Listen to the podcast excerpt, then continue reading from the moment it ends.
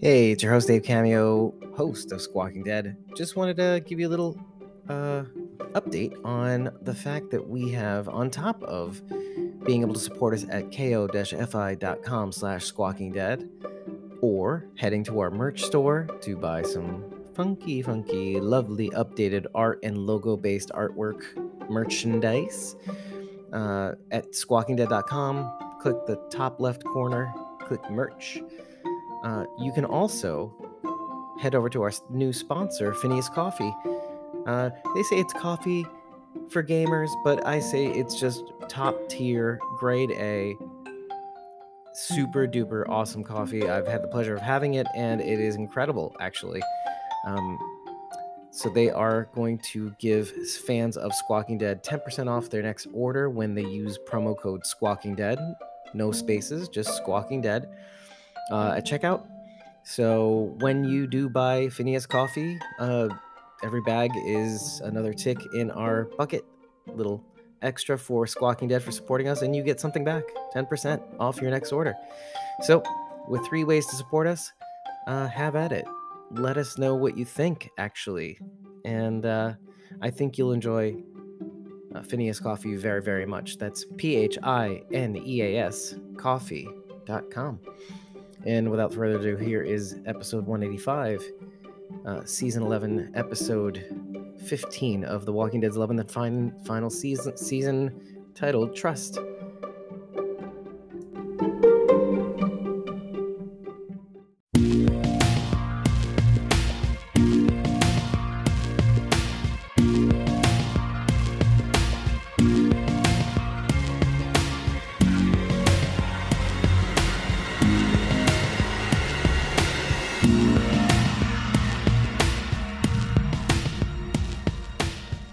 Are Squawking Dead, a podcast pulverizing episodes of the Walking Dead universe. Sometimes we give you news, sometimes we make you laugh, but most times we go deep. Um, I'm joined hand in hand with Sharon D, aka Blazing Gardner, and Survivors tier members Jasmine.iac on Instagram and ex Prophecy Girl on Twitter, Bridget. We're here to talk about the 15th episode of The Walking Dead's 11th and final season titled Trust. This episode annoyed me a little bit not like a terrible way, but like just like, oh, I'm gonna have to break this down and figure out something to say. The thing with Lance is starting to bother me a lot more.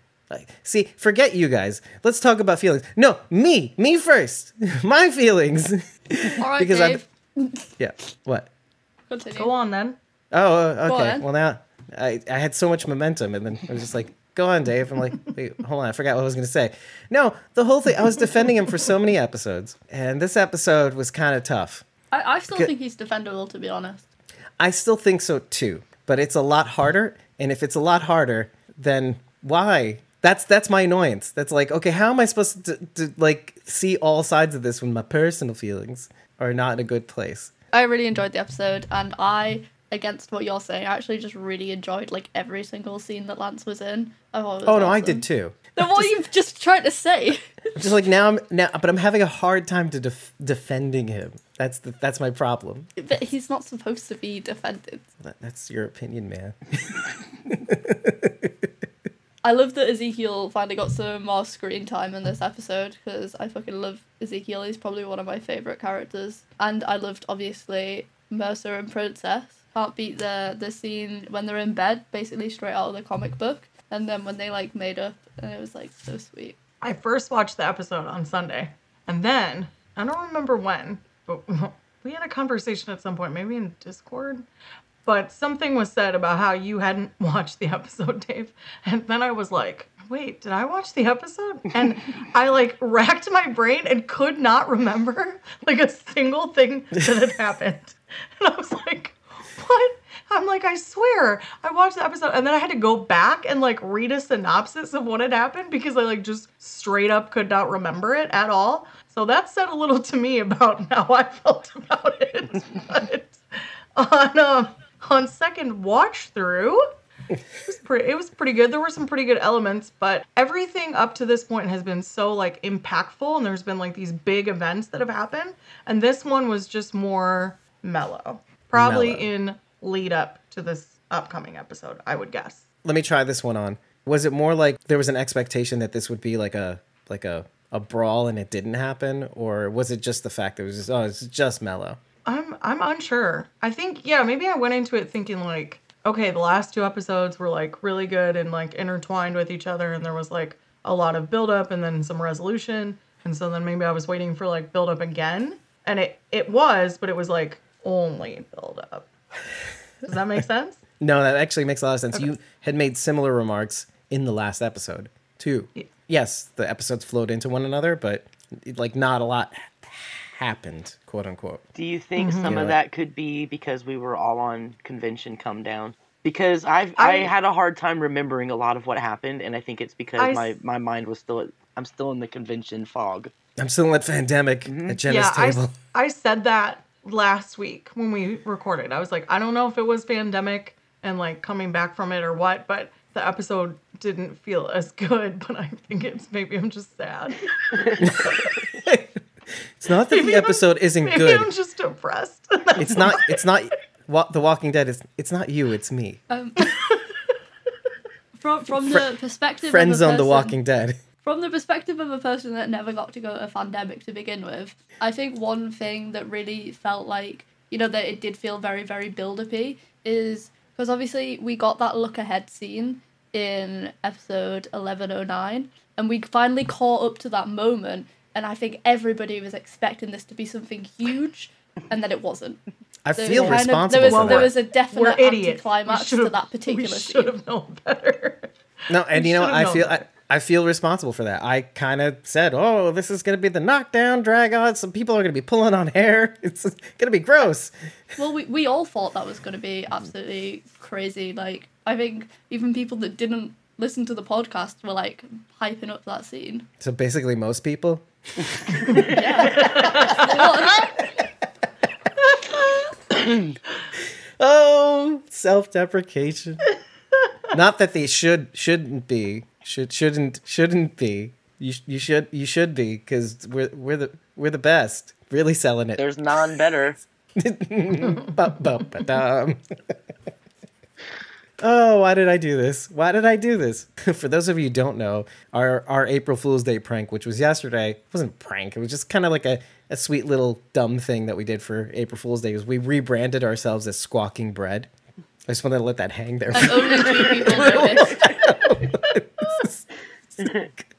just because it made me I, I was like okay what if what if guys what if we were squawking bread? And our, our podcast pivoted towards baked goods and the love of gluten or non-gluten. We don't judge. We want to include everybody in their opinions and their dietary about problems. No, I don't. about what? About- sorry Charity? It's a podcast about Carol's cookies.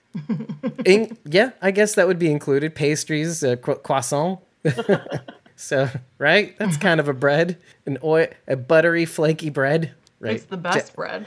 Yeah, I mean, if you had to choose, right? Although I, Stop I like, I talking kind of about like fry bread. Stop talking about bread. Anyway, bread. Sorry. My my bread went moldy today, so I had to throw it away. Thank you, Jasmine. That made me feel a I'm lot so better. sorry. Gross. Don't want it quite as much now. That that's exactly what caused us to say no. We have to go back to the Walking Dead universe. It's like this this bread game is too. It's a dirty business, a moldy one, in fact. The bread game, the glu- this gluten madness, or non gluten. Again, we don't we don't judge. No, no, no, no.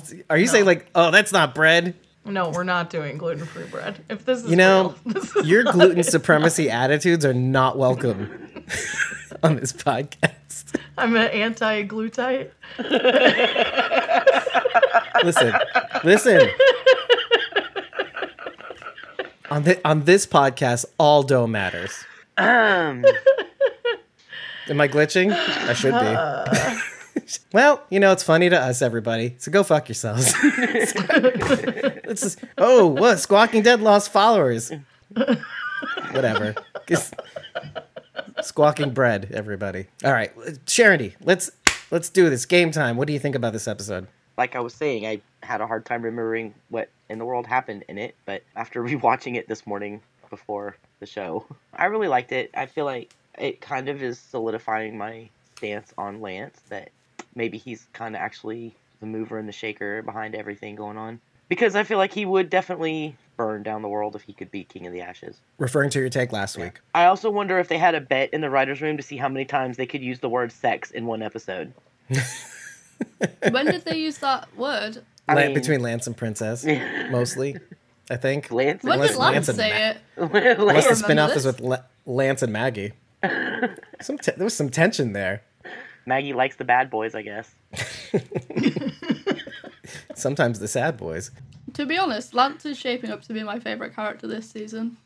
Uh, I'm i really, can get behind. I can get behind that. I'm really also in front of looking that. forward to what Leah is gonna get up to with Lance, because, yeah, that was awesome. She's got some guns, man. Lynn Collins has got like some arms. I don't, I can't, I can't help but notice. It's like She's- Terminator she's 2 ripped. Linda Hamilton arms, man. Like, ugh. if they like did a reboot of Terminator, cast Lynn Collins. Yeah, I, she could totally. I'm down be, with she that. could totally, totally be um Sarah Connor. I mean, just to put a cap on my feelings, it's it's not that I'm I I really really like this episode. I actually liked some of the Lance reveals. It's kind of like watching Lance be able to navigate so well and knowing that and I still believe that he basically like you said, uh, he is like the mover and shaker. Uh, he is kind of like the Saul Goodman. He is the res- response to a broken system and keeps it moving.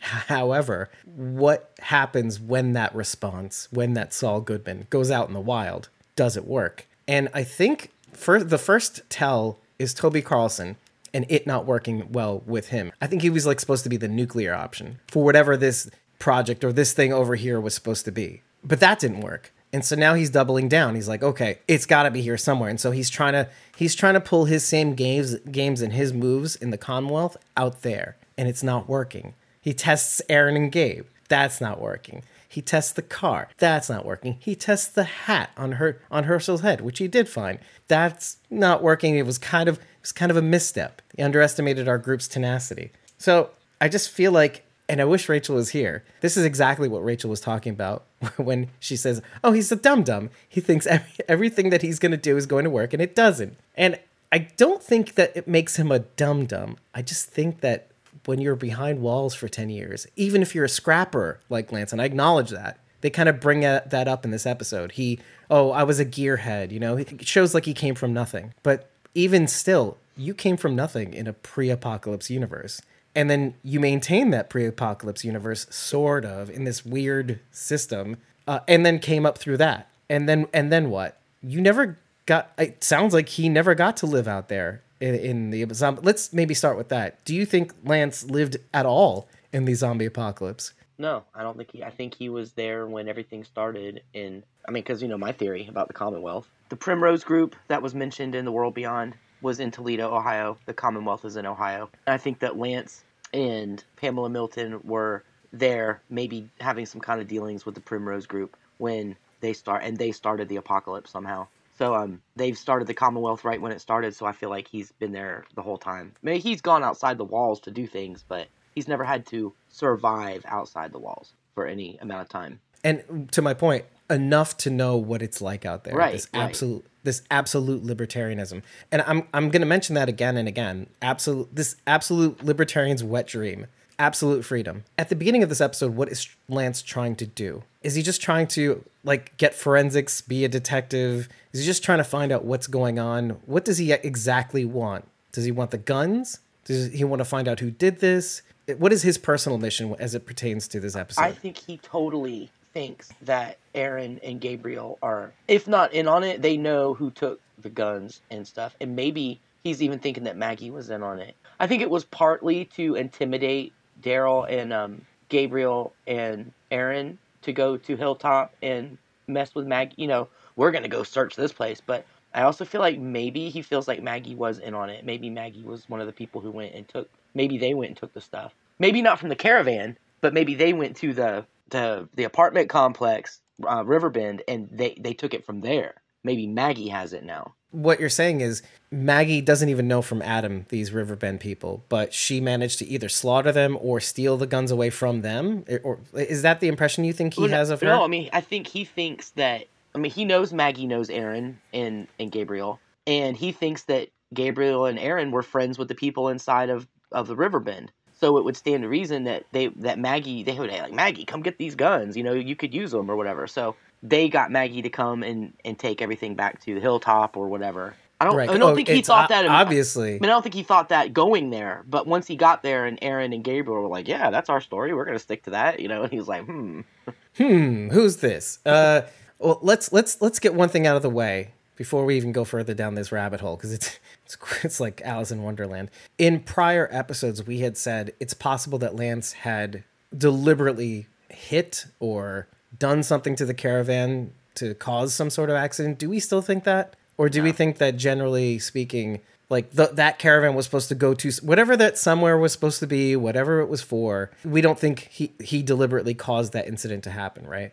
No, I don't think so because he um he was sending it to his secret project and destroying his own caravan is just causing problems for him. I don't see how it would benefit him in any way. All it's doing is causing strife and costing Right. him more soldiers. I don't think he did it. I think they somebody legitimate. Well, obviously Leah legitimately hit the caravan. I'm trying to avoid from from talking about the that thing that he mentions to Carlson, that secret project, let's say, because it, it gets us nowhere. Like maybe we can come back around to it if we haven't if we figure out enough information. But I kind of want to not even talk about that because it's so like oh you just said something Lance and now we have now we're like oh well, what is it what is it a secret project you know, we can't forget right it's the worst thing too because it's like you have literally no information whatever that information was involved guns and soldiers and caravans and Leah. So instead of doing that, why is it important to indict Maggie in all this? That's the thing I really want to know. Because you have two components here. Obviously, the hilltop is close by, so who's the likely suspect, quote unquote, right? But then you have another component, and that's how Maggie turned him down, which caused all the other communities to not join the Commonwealth effectively. So that's that's the key component here. Are these two things? Could be his pride, right? His pride being turned down and his mission having failed. And for a very ambitious person to have that sort of thing be taken away from you, they don't accept that. The wisdom to know the difference. You know, accept the things you cannot change. And it's, oh, you know what? And I just thought of a new thing. Fine. The Carol says in this episode, it's the hope that kills you. And it's that's kind of like Lance here. It's like this unwinnable situation. Like, but like you see him, he's like he actually kind of almost sort of has them with Hershel's hat, even though it's like the most circumstantial of evidence ever in history. Glove don't fit, you must acquit, sort of thing. The hat fits, you must uh, join the Commonwealth, or like, or you you die essentially. Because I think that's what he's trying to do by the end of it. Like this sort of dual situation. Well, okay, I know you took the guns, Maggie. I know you did the things, Maggie. I know, even though they're not here, I know you did it. But you know what?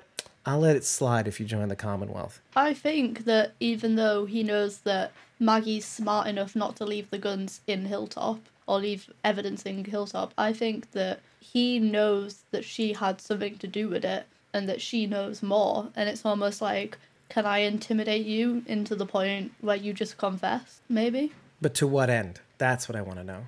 to find these guns. Is it to I- find the guns? No, well, maybe not. Maybe not the guns per se, but to find out like where these people are that have obvious, like where these people are that have killed all these soldiers, and just to get a bigger picture of what's ha- actually happened and gone down. Do you think he even cares about the soldiers? I don't think he cares about them in the sense of their lives, but like almost like the principle of the matter to protect his ego.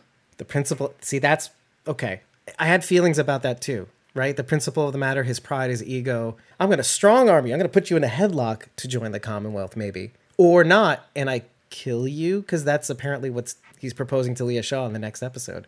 Well, I think I think he cares a, a not about the soldiers themselves, but about the fact that every time he loses more, he potentially is closer and closer to being caught by Pamela. Which brings me to my next question, which is something I also thought of because Maggie being alive, also Aaron, Gabe, and Daryl Dixon, those people are alive. Those people are witnesses. Two at least are witnesses to this crime. This I keep thinking crime, but it's, it's more of a massacre on both sides. So the more soldiers he loses, the more witnesses he has. Maggie, who refused him, is also, if she is involved, and he knows, let's give him a little credit. He knows she's somehow involved. These are all people who are liabilities to him, can expose him. They don't know everything, but they know something, and they they're just they're going to cause trouble. They haven't said anything yet, but as soon as Carol found out, the first thing she did was go blab to everybody. They were talking about the people that were killed in the house. Uh, Connie and and Kelly and I forget who they were in the room with, and they were showing them the list. That's them already talking. Like everybody in our group is telling everybody in our, in our group and other people about what's happening, even if it's not just Lance. Carol does interact with Ezekiel, but she doesn't really tell him exactly what's going on. She does allude to the fact that there's a side. She it's hard for her. It's hard for her, to, and I like this. I like this tension. And she's like, I'm finding it hard to hold back not lying to Zeke. Like, oh, there's this another job that I have that's, so, you know, when I'm trying to fix things and things are wrong and I wish things were better. And yeah, so like you, you can feel her want to say something, but she just can't. But I don't think she actually says anything or delivers the details. Meanwhile, I write in my notes, Carol is the cornerstone to blowing this whole, this whole thing wide open. She doesn't know about the list per se, but she knows that Lance is behind it. And if Lance is behind it, and it and it's let me explain the scenario I said last time. If the whole point of this whole thing is Lance sets up Sebastian or at least backs Sebastian's play in order to have something on him so that Pamela doesn't win the next election, which he did speak with her about in one of the episodes, one of the prior episodes. Oh, it's it's totally just your discretion. You know, I'm I'm behind you 100%, you know, for the next election. You know, and she and he wants to be the people's hero essentially. Then of course he will help Sebastian create a list of names of people at least in recent memory, that went to this house to get more money for Sebastian, to indict Sebastian as well as Pamela. So if Carol were to divulge her part of the evidence that she knows about, it just blows the whole thing wide open. It, it exposes the, the rotten core for what it is or who it is. At this point, though, do we not feel like Lance being a bad guy is kind of like an open secret? Like everyone knows it, just no one, no one's addressing it out of like fear of the consequences. That's a tough at least, one. at least amongst our group. Well, and Mercer and Maxine very clearly know because Yeah. there's that whole Like, I don't know how- when Eugene how- shares it with her, she's like, "Well, way to bury the lead. Like if I'd known it was about this guy, like if it was about this family." So they all kind of know that everybody in charge is like corrupt in some way. I would guess. At least anybody who's higher up in something knows that. Maybe not like the people who work at the bakery or whatever, but not Carol, but like, you know, But- regular but if- everyday workers. But Oh, if you think about it, like even Connie's boss was like, no, just just write a good article about Pamela about like after the whole uh resist the Commonwealth thing. So like I feel like it's just like an open secret. Like everybody knows it's corrupt. Everybody knows that the people in power are dicks. Nobody's addressing it. Which goes to the point of what Carol says, it's the hope that kills you.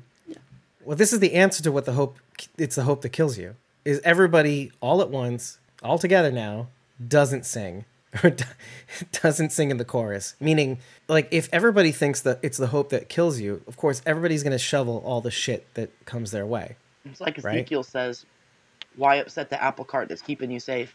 And um, Mercer says that thing about, isn't it better to have this, like the way the world was, warts and all? Yeah, and he says about the whole I've got fifty thousand other people to protect. That was a big line.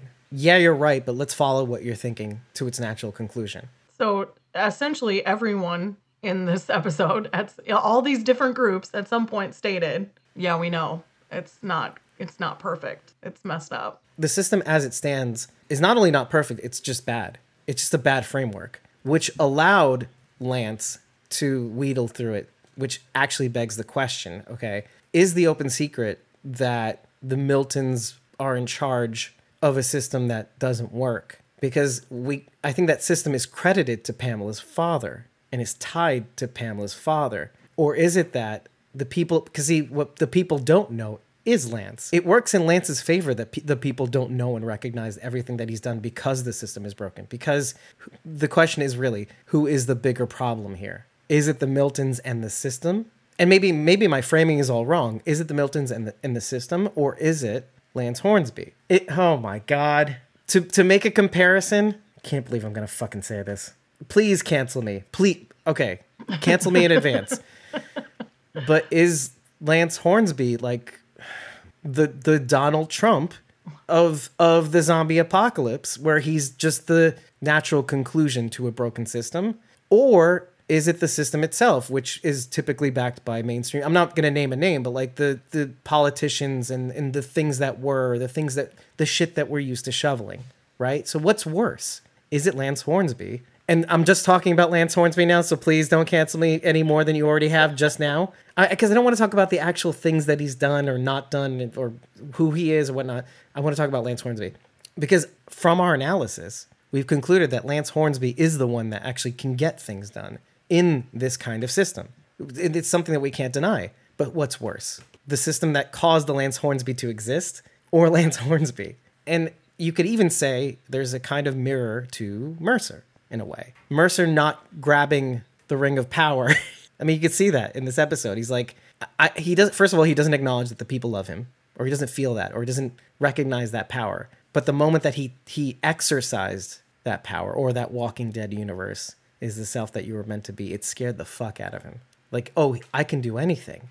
Oh, I can do anything. That's frightening. That's not how I was raised. And yet, I feel like I could do it. I could do it again because The Walking Dead this is the Walking Dead formula. This is the Walking Dead makes you the libertarian's wet dream, the absolute freedom. Like there are no consequences. There's nobody telling you what you're doing is wrong. That's scary. But let's go back to Lance. What is better? Is it the Miltons? What's worse, the Miltons and their system, or is it Lance Hornsby, the person who is the answer to that system that makes things keep continue working? It's it's got to be a, a mixture of the two. Because without the flawed system, you can't produce Lance. Without Lance, you can't uphold the system. Yeah. They're just like working hand in hand to like in a negative way. But the question now then is what came first? And how do you solve this, right? This is it's a mess. And it kind of goes to Mercer's point. I've got 50 I got 50,000 other people to think of. And he's not wrong. Like what is the natural conclusion to kind of indicting Sebastian in all this? Okay, the figureheads that represent the system are not trusted. How do we trust this system? People would revolt. It's not what we want. Society's fragile, or this society at least. Ooh, this is why I hate this episode. Uh, in just in these terms, because it's like, ooh, this is very delicate. Yeah, but this is why I love this episode. I, I like it too, but like it's hard to talk about, to navigate. I, I don't like doing hard things. I think Lance was already a sneaky snake, and this system just allowed him to blossom let's say, because he could take the reins and do things. And unlike previous society, it's not as easy to get caught. There's no oversight committee watching everything he does. Like he pretty much has free underhanded reign. He just has more agency to let that loose now. Let his lance flag fly. it sounds so dirty. uh, I will say though, well, let's let's take Lance to his natural conclusion. A lot of what we said in prior episodes we're like, well, what would be so bad if Lance was in charge? My gut feeling is, and now my gut feeling is an asshole. My gut feeling says, unlike Mercer, I think when pre- when presented with absolute power, it would corrupt him absolutely, and the people would mo- most likely be stuck with him. Now, I think the people act as a check to rein him in in some ways, but because Lance is a byproduct of a system that is broken, and he's so intimately aware of that system and how it works, I think he would have the ability to delegate more corruption. He would invite his own cronies to ex- exercise some of the things he would he was only able to do in the shadows. And then and then maybe we would have the system that we had before, you know, like resembling kind of what we had before, where it's an open secret, everybody, that politicians are shitbags. You know, like we would ex- we would continue accepting the shit that is shoveled our way in a sense. And I'm not saying that's exactly how it is now. I'm trying not to, at least. I'm trying to be fair. But I, I know. Don't look at me like that, Jasmine. You know what I really feel. But I'm trying to be fair-minded. But, but what would it mean? Like it, Carol really, really voices what everybody is saying. She she says out loud what people are thinking inside their head. You know, this is the best it's ever going to be. this is the and and are they wrong? This is the best case scenario in the Walking Dead universe. Compare that to even the Civic Republic in some senses. Civic Republic is a little a little scary in my book. Consignments and at least this system resembles freedom. Do you know those waters that are flavored with with uh, the taste of blueberry or the the taste of lime? That's you know that's the Commonwealth.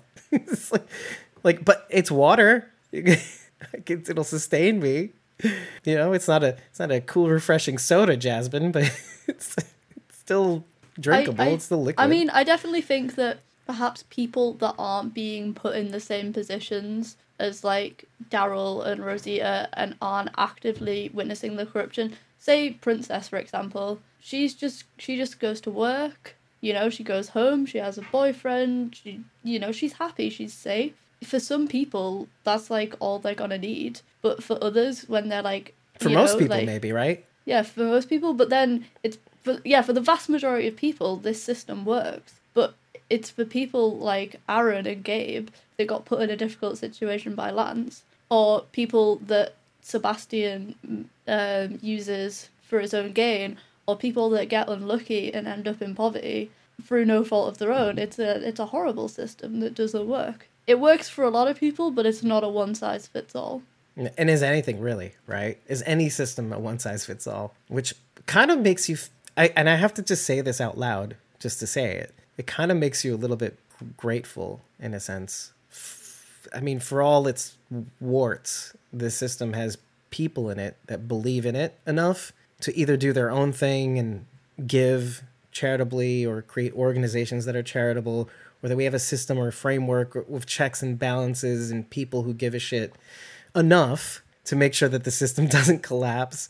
I mean, I'm I'm I don't know. I I kind of like being in this podcasting space for the last four almost four and a half years has made me really appreciate that a, a lot. As much as as much of a I'm gonna say this out loud. um, As much of a kind of like pseudo libertarian I am, and I can afford to be one. Like I mentioned that the Walking Dead universe is kind of like this this absolute libertarian's wet dream. But libertarians do believe in the Constitution. They they believe in a framework. You know, I'm not an, I'm not an anarchist here, folks. but I can have I can be that way because or I can advocate for less government or whatever. And I'm I'm giving you a little bit of the goods on me, but I can advocate for less government in most things because there is one.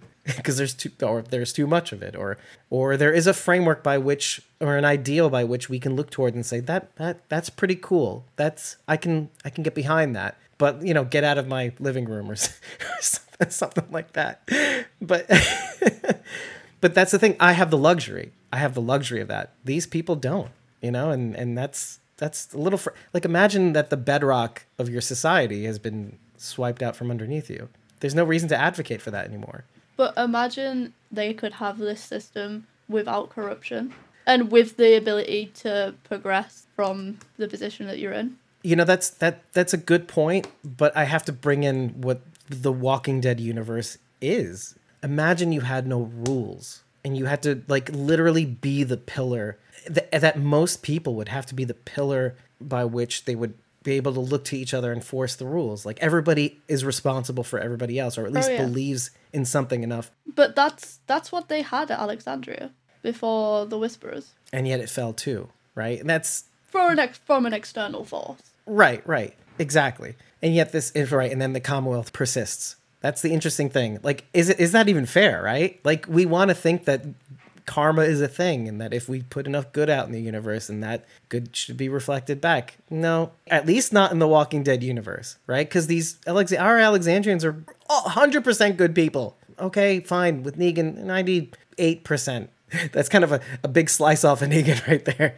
But like they deserve it. And yet I, I, you look at the Commonwealth, what did they do, right? I mean, they just believed in something though. They said that it's the hope that kills you. I mean, this system is doable and clearly lasted the test of time. I'm not sure that people actually believe in the system as such. I feel like they accept it because they're safe and because they have comfort. But then then isn't it that they believe it enough to to go along with it? That's yeah, that's they'll, enough, they'll go you along know. with it. Yeah, That's enough with it. That's enough. yeah. honestly it's it is kind of like us though we we believe enough to get along to, to move along to be honest but and that's fine. That that should be acceptable. Why why is that wrong?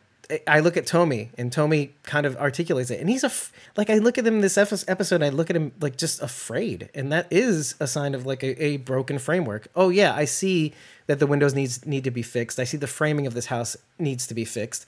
The roof is is threatening to collapse and I see Tommy covering his head, you know, duck and cover. Like it's he knows it could fall on him anytime, and it, when it does fall, it's going to fall hard, which kind of personifies what the system is, actually is. It's it's all enforcement. The Miltons are in charge. You know, we don't we don't really know what we're doing. we're we're just believing in a system because that that's what worked. And kind of like Mercer says, like I held it together for so long just so that we can make it to this point, but maybe I'm part of the problem. Maybe I upheld a system that really wasn't meant to meant to be meant to survive, and yet it worked, and yet it's no longer working, or I can't handle it anymore, or I can't be the one that people look up to. And maybe, and again, not recognizing the power that he that he has, but maybe to Mercer's point, they look to him as in his actions. They look to him at, as this ideal of like, oh, this is what I could be, or this is how it could be. As long as people like him are in charge, maybe we can make a go of it. Like maybe we'll be okay if Mercer's at the top, if Mercer's the one protecting us. And sometimes, and right, maybe that's more than enough to have somebody like that have our back. But he's still a human being, and he still has needs, and he still has a conscience. When the bell is rung, you can't unring it. And now he's wondering to himself, like, what other horrible things have I been tasked to do that I didn't know I did? Too probably. It's something I said in the last episode. I'm just gonna go out here. Okay, so I I probably closest closest thing that I can identify to is is libertarian myself. You mean safely? I'm kidding. I'm kidding. Maybe. I mean, whatever. So I'm I'm very big on like state government over federal government, less federal involvement, states' rights. Like that's my jam, right? So I feel like if I don't agree with somewhere, I should be able to move to a different state where I do agree with what what they what they do there. That's my personal opinion. Now, that's not how the United States works. So um, we have mean, a lot of federal government, but Yeah, yeah, we do. but that's those are my personal ideals. It, it ties in a lot with I think Christianity um, and the idea that like the world is never going to be perfect because that's this isn't meant to be my permanent home or world. So I can be very nihilistic about this kind of stuff. Like when you're talking about this, or like, cynical, right? yeah, like you know, this whole like, well, you know, you want to work together to make the world a better place. Like, I don't care. I mean, I'm not gonna be like, I'm not gonna be a shitbag because like I believe that you should I'm like not gonna be a jerk about it. you should put good out in the world because that's what I want in return. But you know, it's like it's never gonna be perfect. I- There's always gonna be people that screw that up. I mean, and that and this show just exemplifies that so well that like put in difficult situations, people are selfish and and shitty, and this is how they can act. I don't know. So which makes me look at Mercer too. Like, oh, no, there's there's no check. There's no nobody that's gonna tell me I'm wrong. There's there's no God. Maybe I don't know. Let's go there, right? Because I'm bothered by the fact that nobody stopped me. Like that nobody nobody stopped me from killing my two soldiers. Like that killing is wrong inherently, right? Yeah. Right? Right? Yeah. I mean, I he's definitely going through some sort of psychological, you know, kind of journey here trying to figure out like how do I justify what I did so that I can still live with myself, but also like can I even justify because I know deep down what's right and what's wrong. And I know that what I did was wrong. I killed two men in cold blood because of what they had done, what I was angry about. So I get where I get where he's kind of disassociating from everyone. I I didn't love his interaction with Princess at the beginning of the episode. It- I mean, I I get where he was coming. I get where he was coming from, but yeah, it is uncomfortable. And honestly, it was realistic. You know, I'm married and I've I've been in relationships before my marriage, and and sometimes those conversations do go that way, and it hurts. And I I love that they showcased like how she was so like done in that moment, and she just rolled over and was like, "This guy, I'm so unhappy in this." moment in this situation that's realistic writing And he, even his like almost like immature response to her concern, that's realistic too. yeah You have to kind of look at it from bo- both sides. Yeah, definitely. definitely. And I I mean I love that he went back later in the episode and apologized because he is a good guy. So I'm glad that even if he doesn't that. know exactly what to say hand in hat here. It's, like- it's not me it's not how, how i want things to go down. But he does he, i think he's even shown that like i don't i don't know that he's ever had like a like a mature relationship or like a an actual relationship. Oh i'm down to fuck. But i've had a lot of sex i think they're both saying exactly what their relationships kind of look like. Like uh they're mostly sexual. There's no hope for attachment like especially post-apocalypse Well, you have to think like uh, time frame wise, right? They're all what? And I would say like Princess and and Mercer are like in their 30s. Is that like our guess? I think there's definitely an age. What do you guys think? Do you think there's like an age difference between the two and how big? Uh, uh, what do you think, Jasmine? I'd say their age is probably pretty similar. You think? Okay. Yeah, probably like uh, like thirties for both of them. Yeah, early Okay. 30s. So how many years into the apocalypse are we technically? 12. Technically 12. 12. So right? And I, I'm I'm 35. So like let me let me travel back. I think Michael James Shaw is way older though, isn't he? Let me let me travel Yeah, back. but, Well, let's say let's say he's closer to 40. Okay, let's sure. Let's give let's be charitable like, and say fine. he's closer to 40. Fine. okay. Let me travel back to my early 20s and how were my relationships at that point?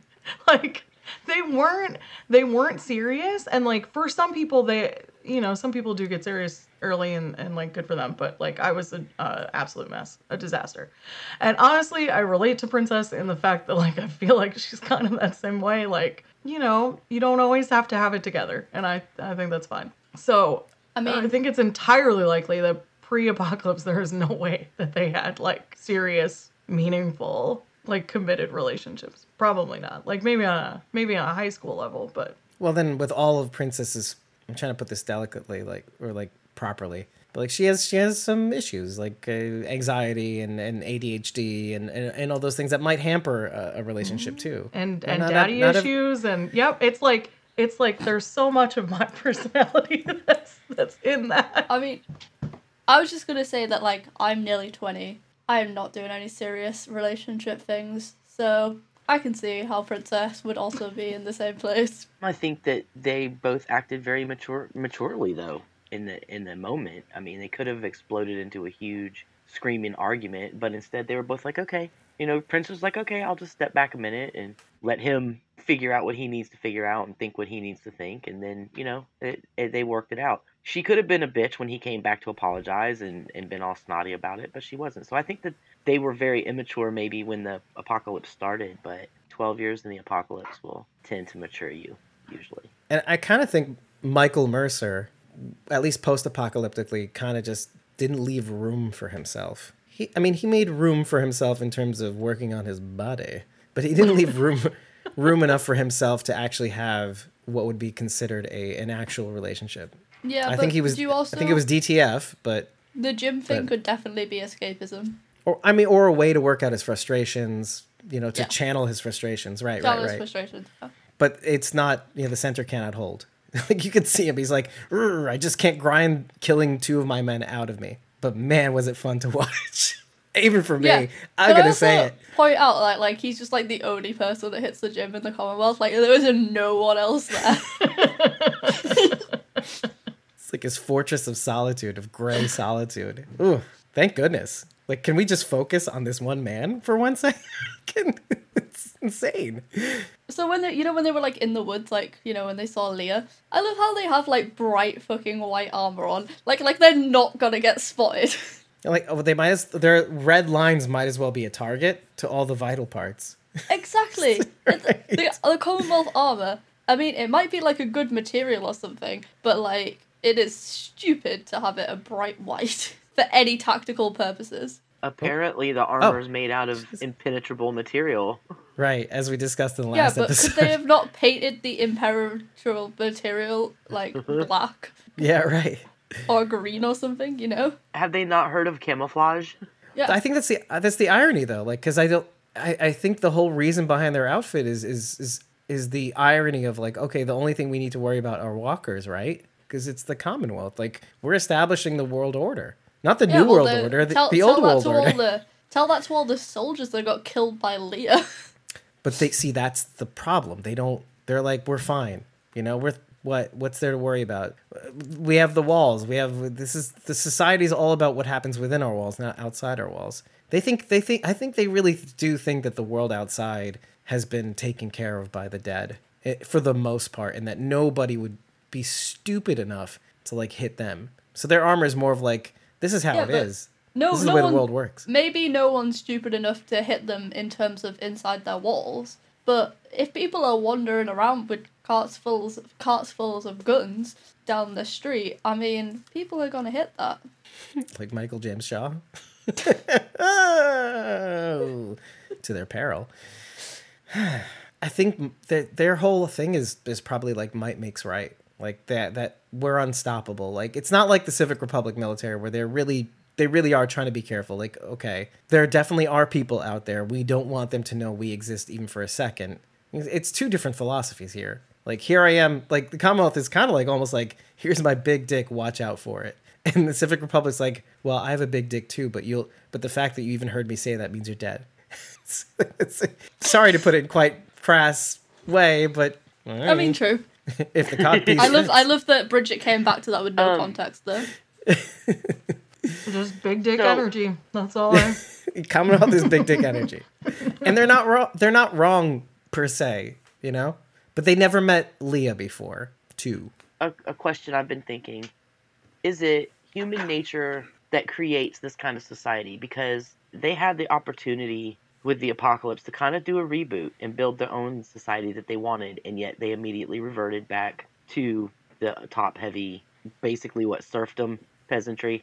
So is that like the go-to for humanity, or they can't think outside the box? I mean, both societies that have succeeded apparently are basically the same. Only one is military top heavy, and the other one is what, politician top heavy, I guess, or rich people top heavy. So I'm just wondering if that's like the way it's always going to go. Is that the way it's always going to be, or is there potential for something different? Me and Aiden discussed this one in the Discord actually. Basically, what we kind of decided was that the people that are in charge were benefited by the system in the old world. So of course they're gonna they're gonna want to rebuild the same system that they know will benefit them. And then also like the prospect of sometimes it's easier just to to do something you're familiar with than to actually think outside the box. Or I might as well bring this up now.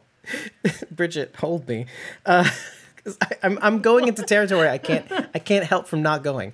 It's very easy for I hate I, I I'm almost like regretful putting it this way.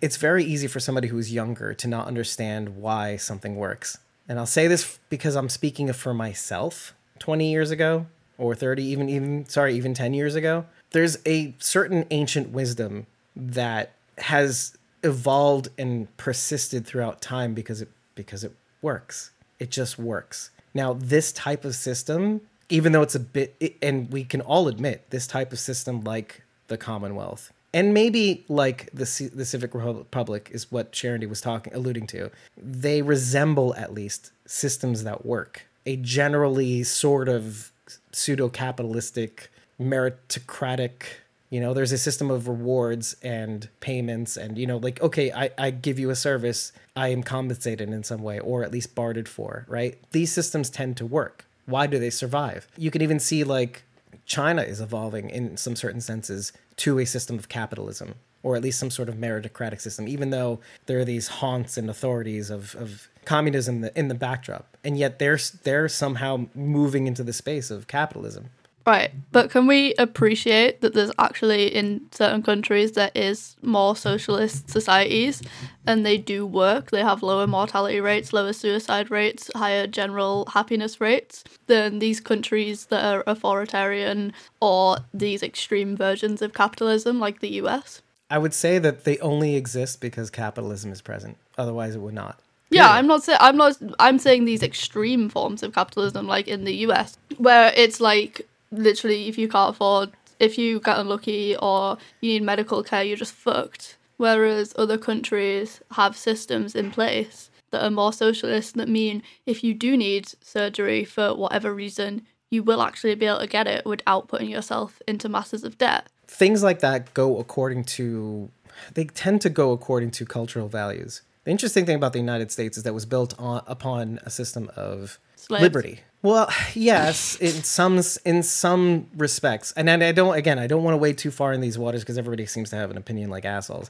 But in, in terms of the ideal, the the system is built on liberty. Let's take the original question that was asked, which was why do these systems seem to exist? Well, uh, the United States is, is a sort of experiment in taking all the ancient wisdom, and you're talking about cou- coupling that with first principles that were developed from the Magna Carta on. So you have this experiment, this this humongous experiment. Let's take all these good ideas and ancient ideas and let's bring them to this quote unquote new world. I know uh, Native Americans, uh, but okay, we have the opportunity here to, and no system and no country wasn't built without bloodshed, but we have the opportunity here now that the road's been paved to do it right. And yet they still used like a capitalist framework. They still use it because it works. I'm not saying that a capitalist framework doesn't work. I'm saying that there needs to be more than just the capitalist framework. You can't just solely have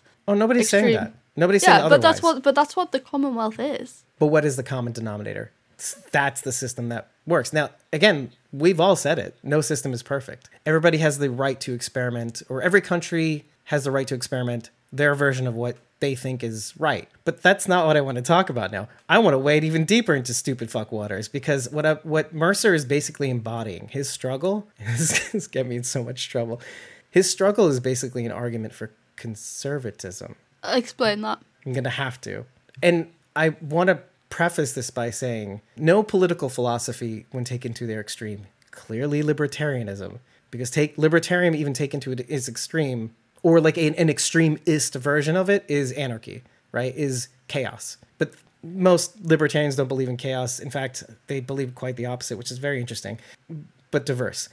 So when I say conservatism, I'm talking about just the political political philosophy. Let's preserve what was. And part of what was are things like military structures, hierarchies, uh, constitutions, the old rules. Let's not be so ready to get rid of things because what happens when you do? Mercer kills two of his soldiers. If he hadn't, you know, if he had just stayed within his lane of and he even admits this, if I would have just stayed within my lane, I wouldn't ha- I wouldn't have had to unring that bell. You know, like you know, and but I saw it for what it was.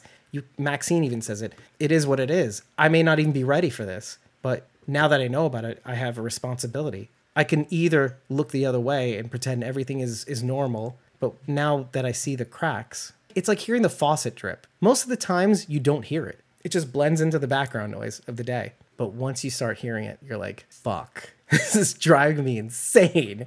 But what so what do I mean by conservatism? Is it's it's essentially what he's saying is my parents taught me a certain way to be a certain way.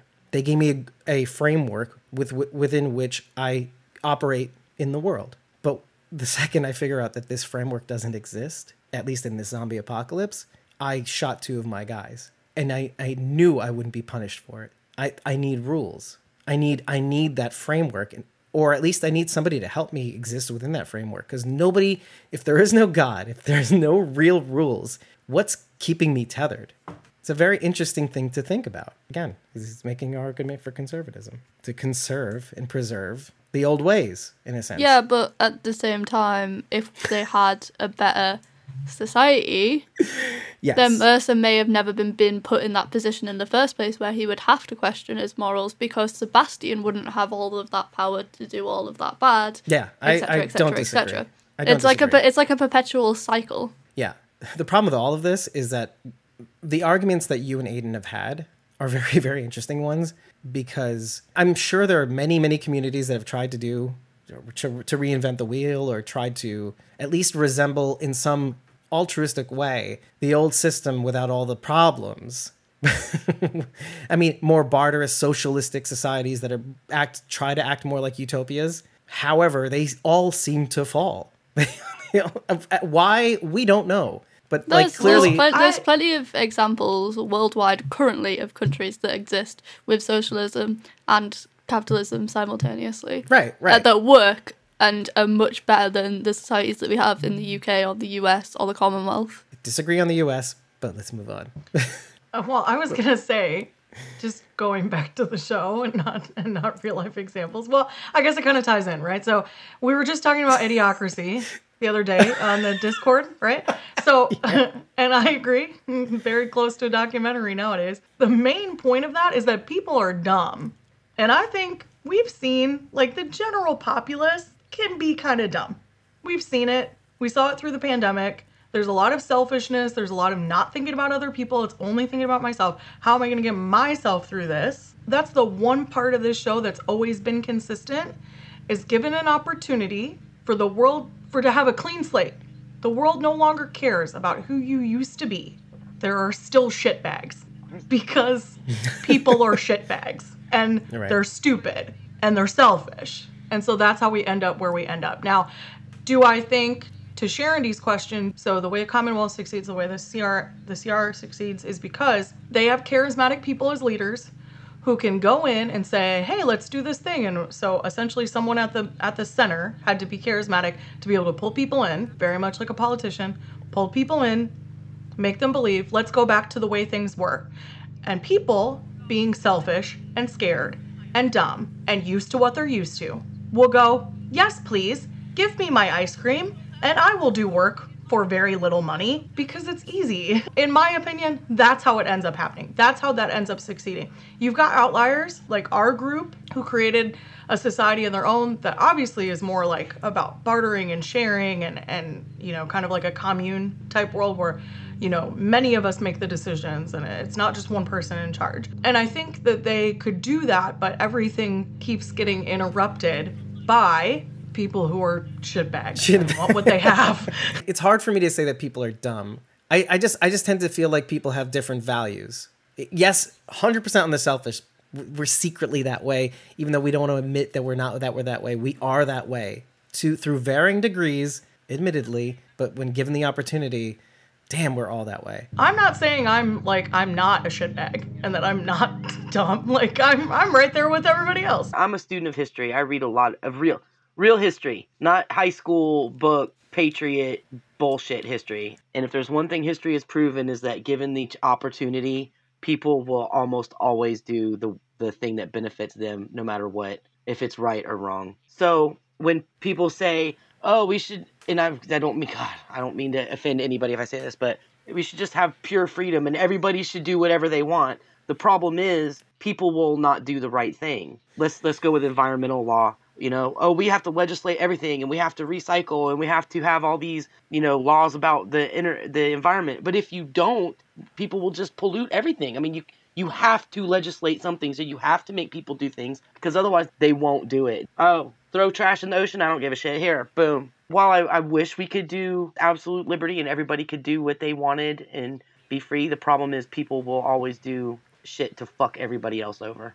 Always. Or at least enough people will do sh- stupid shit to fuck it up for everybody else. And in the end, everybody can agree with that. That's that's why we have so many political philosophies too. My feeling is do whatever the hell you want in your life as long as you're not hurting somebody else. Whatever you want to do, do it if it makes you happy. It's not at the expense of someone else or or someone else's. the reason why I love looking at all these political philosophies, and maybe we'll just leave it there. I don't know, but and it's something that I've actually learned because as a result of examining this show, these shows, there's definitely no one size fits all, and I find that most people are a mix of so many different things to the point where they're contradictory. And I think most people are contradictory when it comes to what they say they believe versus what they actually display or actually believe too.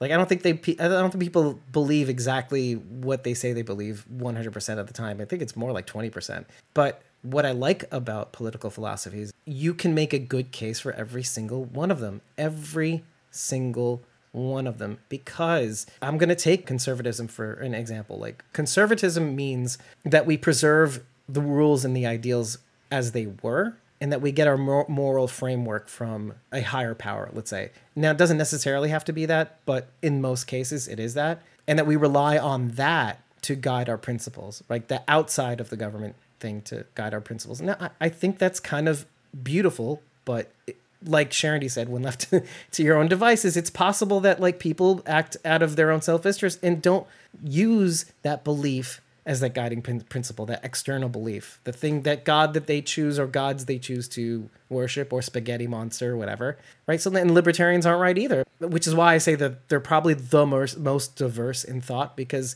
everybody has a guiding principle that guides them that's very much different. Also, the, the flavors of libertarianism are vast. You've got left leaning social libertarians, you've got conservative libertarians too, that, you know, use God as a thing. But the basic tenet is okay, like I'm free to do whatever I, I want to do as a human being on this in this country. Just don't impinge on other people's liberty. Don't non aggression principle, all that stuff. But that at its, its extreme is anarchy, which is kind of like what resembles the Walking Dead universe. But like, who puts? Where are the guardrails? Where where's the system of government? It's not there. So your libertarianism is not going to work. There's no framework. It's it's gone. You can't be one. Next.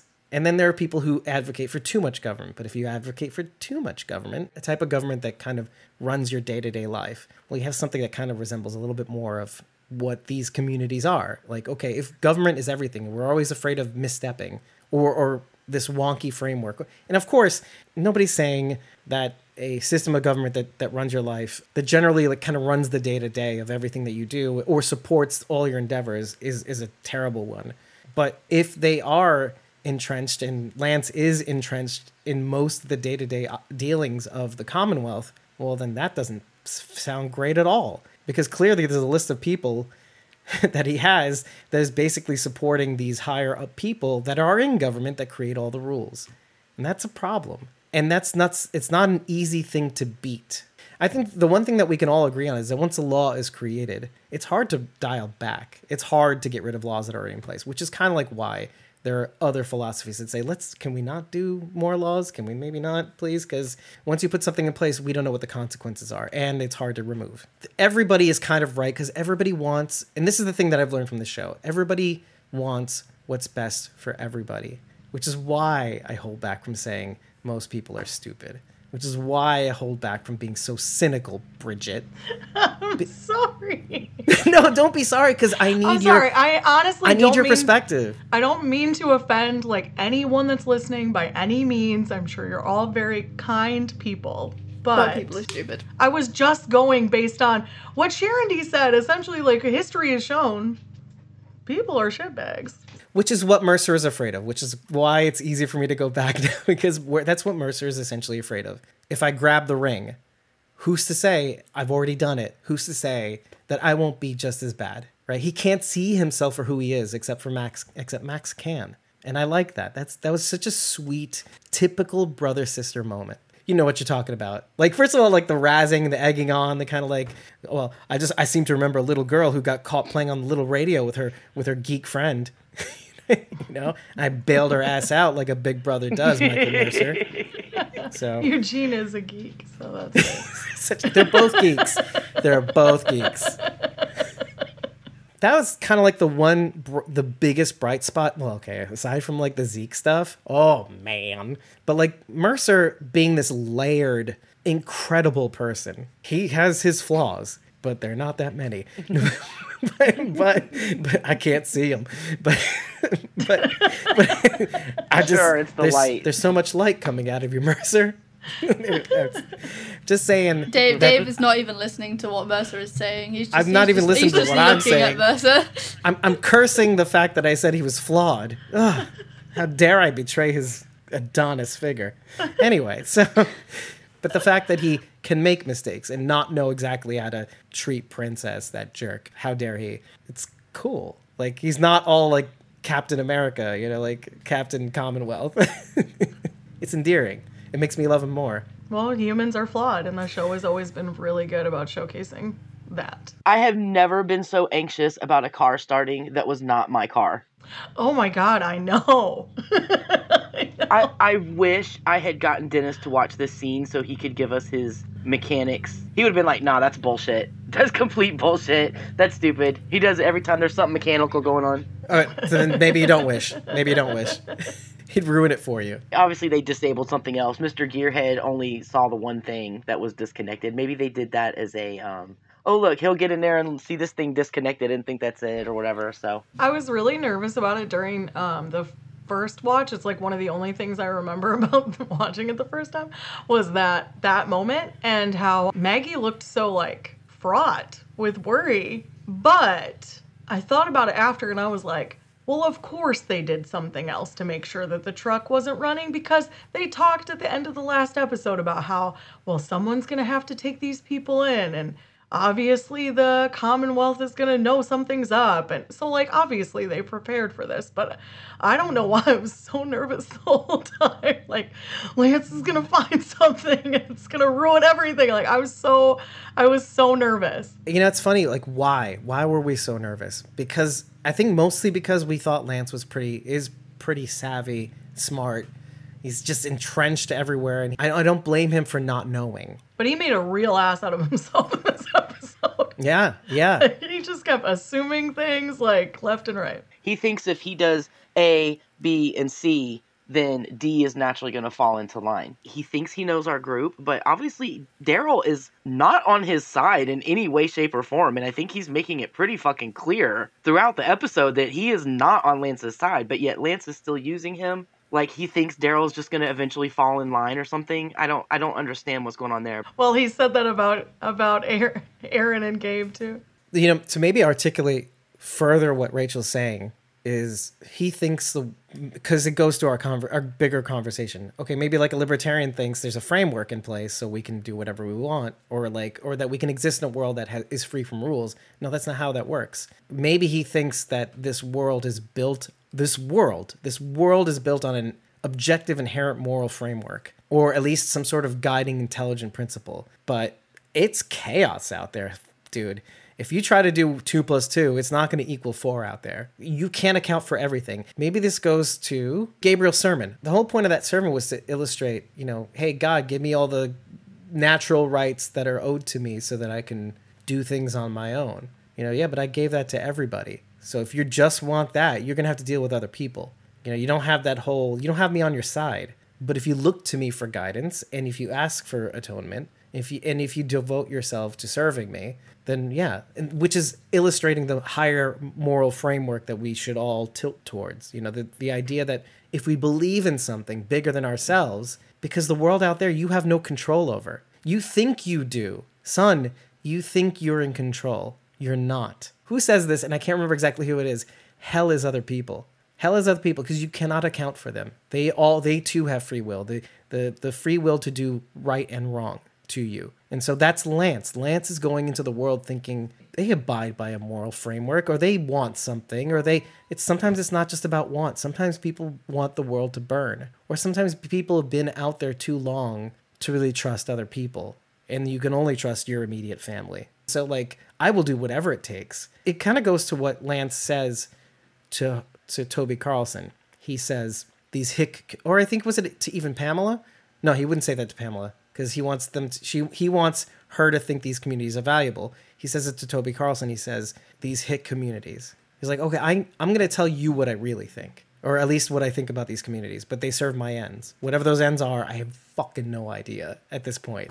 to make him look good with Pamela, but to what end? What what's the point? And I was going to add that that kind of goes back to him always being inside the walls since the beginning. So he, of course he thinks everything's going to go his way because that's it has. He hasn't had to have anything go seriously south. Right. And for the for the reasons that we all we've all had to witness throughout these uh these seasons for absolute anarchy and no moral framework, no god, no objective moral truth, let's say. The god-given free will and self-startership that everybody uses to get what they want. There's no cooperation outside the walls like there is in the Commonwealth, where people are shoveling the shit that they're given. All hit communities. He, he that's what he really thinks. These people are all about self-interest. I think that's the problem. I think that's the problem. Is he thinks everybody out there is in maybe like to to Bridget's mentality. He must think that everybody is stupid. He must think that everybody else is stupid, you know, or self and or self-interested. Everybody's willing to compromise their morals when it comes down to it is what he thinks because he is. Right. Well yeah i guess. Or maybe that's just the way he is. Like that isn't that he's like thinking isn't that the how the world works before and after? What's the difference? What's the difference? That's all he knew. That's why i feel bad for him. But what surprises him at, at every turn when he's testing these people I see him throw Aaron and Gabriel to the wolves, or well, the walkers, as it means to like get rid of them or to test them. Their his their theory of like, oh, I was able to handle myself. All right, if you can handle yourself, here's some walkers. Okay, go at it, have at it. Oh, they can handle themselves. Okay, maybe I was wrong about them, and yet I, I just have a bad feeling about this. Okay, fine. Goes to Maggie. The car won't start. You know, and then because we were just talking about that, and we could say that Maggie was showing the obvious imperfection, thinking two le- two moves ahead and disconnect something else. Let's say to make the car not work. Let's show the obvious thing that's wrong with the car. Lance is like, "Oh, you're so stupid. it was just the starter, you idiot. You dumb hick." Except to community. I, I think that he 100% thought that they disconnected that on purpose to try to throw him off. I don't think that he thought they were stupid because of that. I think that they did this on they could purpose. Fool me. Right? They thought they could fool which, me. Which mm-hmm. goes to him thinking they're stupid. All right, all right. So this feels like a real after-school special moment for me right now. Like, like, but no, it's like good. I'm wrong and people are smart. no, no, you're definitely. So here's the here's the here's where I turn it around, Bridget. You're not wrong, and I don't blame Lance Hornsby at all because it worked for him. He was the smartest guy in the room, but he built, he worked on it. He's like, he figured from being on at the bottom, knowing what it's like to be around all those stupid people. I'm just kidding. Maybe I shouldn't say. Maybe I shouldn't say s- stupid so much as complacent. I think that's accurate too. Like he was not complacent. He was ambitious. But let's but going back to this example, he thinks that oh they were just trying to fool me. Like these self-interest oh they're trying to get one past me and yet they did. They did because they showed him the obvious thing when there was something underneath there. There the still waters run deep, Maggie. Down to the hat. Hershel's holding his own with the hat and Lance Hornsby. But there was a frustrating moment on first watch. Like I love the let's can we just say on first watch I felt all these weird things. And one of the weird things I felt on first watch was like I'm like I'm yelling in my head because there's nobody around to hear me, right? So I'm like, why yell out loud? Hershel, give him back the hat. Give him back the hat to prove that you're not it's not your hat. And yet it's still on his head. it's like it's like I don't want this from you. I don't want gifts from you. This is not mine. And I'm like, dude, throw throw him off the scent. Make him feel like a complete dumbass. Like, oh, a complete idiot. But he doesn't. And I'm like, all right, okay. I'm, like- I'm, I'm like nervous. Second watch, I'm like, what does it, what does it matter? What does it matter? It doesn't matter at the end of the day. Finders keepers, losers weepers, whatever. Fuck it. Who cares? Who cares? Who cares, Bridget? Does anybody did anybody have that reaction? Like, cause I feel like a total jerk, cause like a weirdo, cause cause he didn't give back the hat. No, I didn't even think about it. Like I was just so I was just so worried that he was because he's a kid. I was worried he was gonna be like, I was just helping my mom or like whatever, and I was gonna be like, you idiot! Like I was so worried about him saying something dumb. I wasn't even thinking about that. My mind was racing Plus- a million miles a second though in that moment too. Plus Elijah with that like like don't touch him. Like I was like, yes, yes, Yes, King. Where has this been? This is what I want right here. Actually, yeah, Sharon, to Sharon, like, what did you feel about that moment where Elijah kind of puts Lance against the wall? C- compared to like your reaction to Josephine, like, Well, I mean, whatever. Like anybody could have done it. It's not like it was special because it was Elijah. He was just the one that was there. He was just close by, whatever. I mean, could have been anybody. And he, I don't know if you noticed, but he was making his funky faces, like when he was holding Lance Yeah, up yeah, against did. the wall. You could see him from the side. I thought about that. That was what I was thinking about. Yeah. He put his hands on her soul. I loved it. I, I was, I was definitely here for it. I had like a, oh, oh. Yeah, Well, I mean, yeah, but I would have there. been just as happy with anybody slamming Lance against the wall, and that it was Elijah Right. didn't mean anything. I, you know, I kind of want to go back to just a second before Lance shows his dumb face, and not to say it just oh he's he's next to Glenn's grave. Hershel is like by his father's grave. I'm gonna assume, I think, right, right. It's safe to assume that Hershel was visiting the grave of his father for the first. So, Or, or um, may- first maybe he was visiting Abraham's grave. You know, it could be. li- It could be like Enid, where like Enid put the balloons on the wrong grave. You know. Whoops. They're all nameless. Who, kn- who knows? When you die, you just become part of the, the continuum of dead people. Go back to the Right. earth. See, Teddy was right. Right. You're all the same now. We, we have no special attachments. But no, but let's just say that that's the case. There's a choice that's being made here in this moment that makes my mind race when Lance actually comes up to him because I I said something in the last episode about, you know, Hershel's thousand mile stare into Negan's soul. Uh, as Maggie's trying to talk to him and have a conversation, and you and you guys are obsessed over hugs, and I'm like, are you not seeing this psychopath? Look at Negan. it's like, do you, do you not know that there's a psychopath Hershel waiting to come out? so when I when I saw that, I'm like thinking to myself, is he gonna tell on either Maggie or Negan in this moment? Because he kind of doesn't say anything. So you I- saw that too? Okay, Uh, can you my- can you talk my- about that? My my literally my first thought was right. He's going to tell Lance so that he so that Lance will kill Negan or something along them lines. But I was thinking even his mom for a sec because like bitch didn't tell me that this guy was the one that did my daddy, right? That Yeah, was, it uh, was. I like a- I, a I, I hot sec. genuinely like. I thought we were gonna get like a little psychopath Hershel moment. I was kind of disappointed.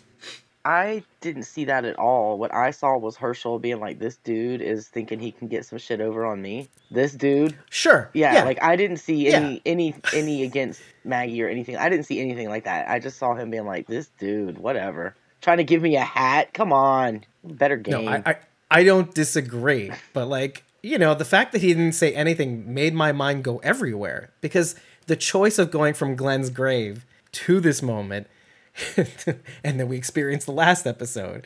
And and thank God we get to still watch this show week by week because in your mind you're simmering throughout the week and you're going, is this the moment? Was that the moment where he became psychopath Hershel? Like with the thousand mile thousand mile stare at Negan's brain head where he, he wants to hit with a gun bullet? Anyway, so I'm glad I'm not alone. But I am also glad that, of course, it would be more interesting if you turned out to be psychopath Hershel. Sure. But I don't want that. I, I don't want that, right? See, Jasmine, we're on the same page. But at the same at the same time, ooh, wouldn't that be interesting? But like the fact that, and I, his first words to Maggie are, um, he said something bad would happen. He says this in the subtitles, which isn't exactly the truth, first of all, which does tell me that he's pretty fucking smart. It's like he knew exactly what button to press on the Maggie computer to to bring out Savage Maggie. it's like get the fuck out of here. Get the Oh, fuck out of here. I felt like it was more like he knew that that was what Lance was insinuating. yeah, yeah, but again, smart, still smart, which also still makes me worry. it's like, mommy, mommy, this this guy said he was going to destroy us. Oh shit, shit. Uh, thank you for saying that, Jasmine. Thank you for making me feel like I'm not alone in thinking that. I knew the audience might think that too. You never know. But at the time, I'm just with you guys.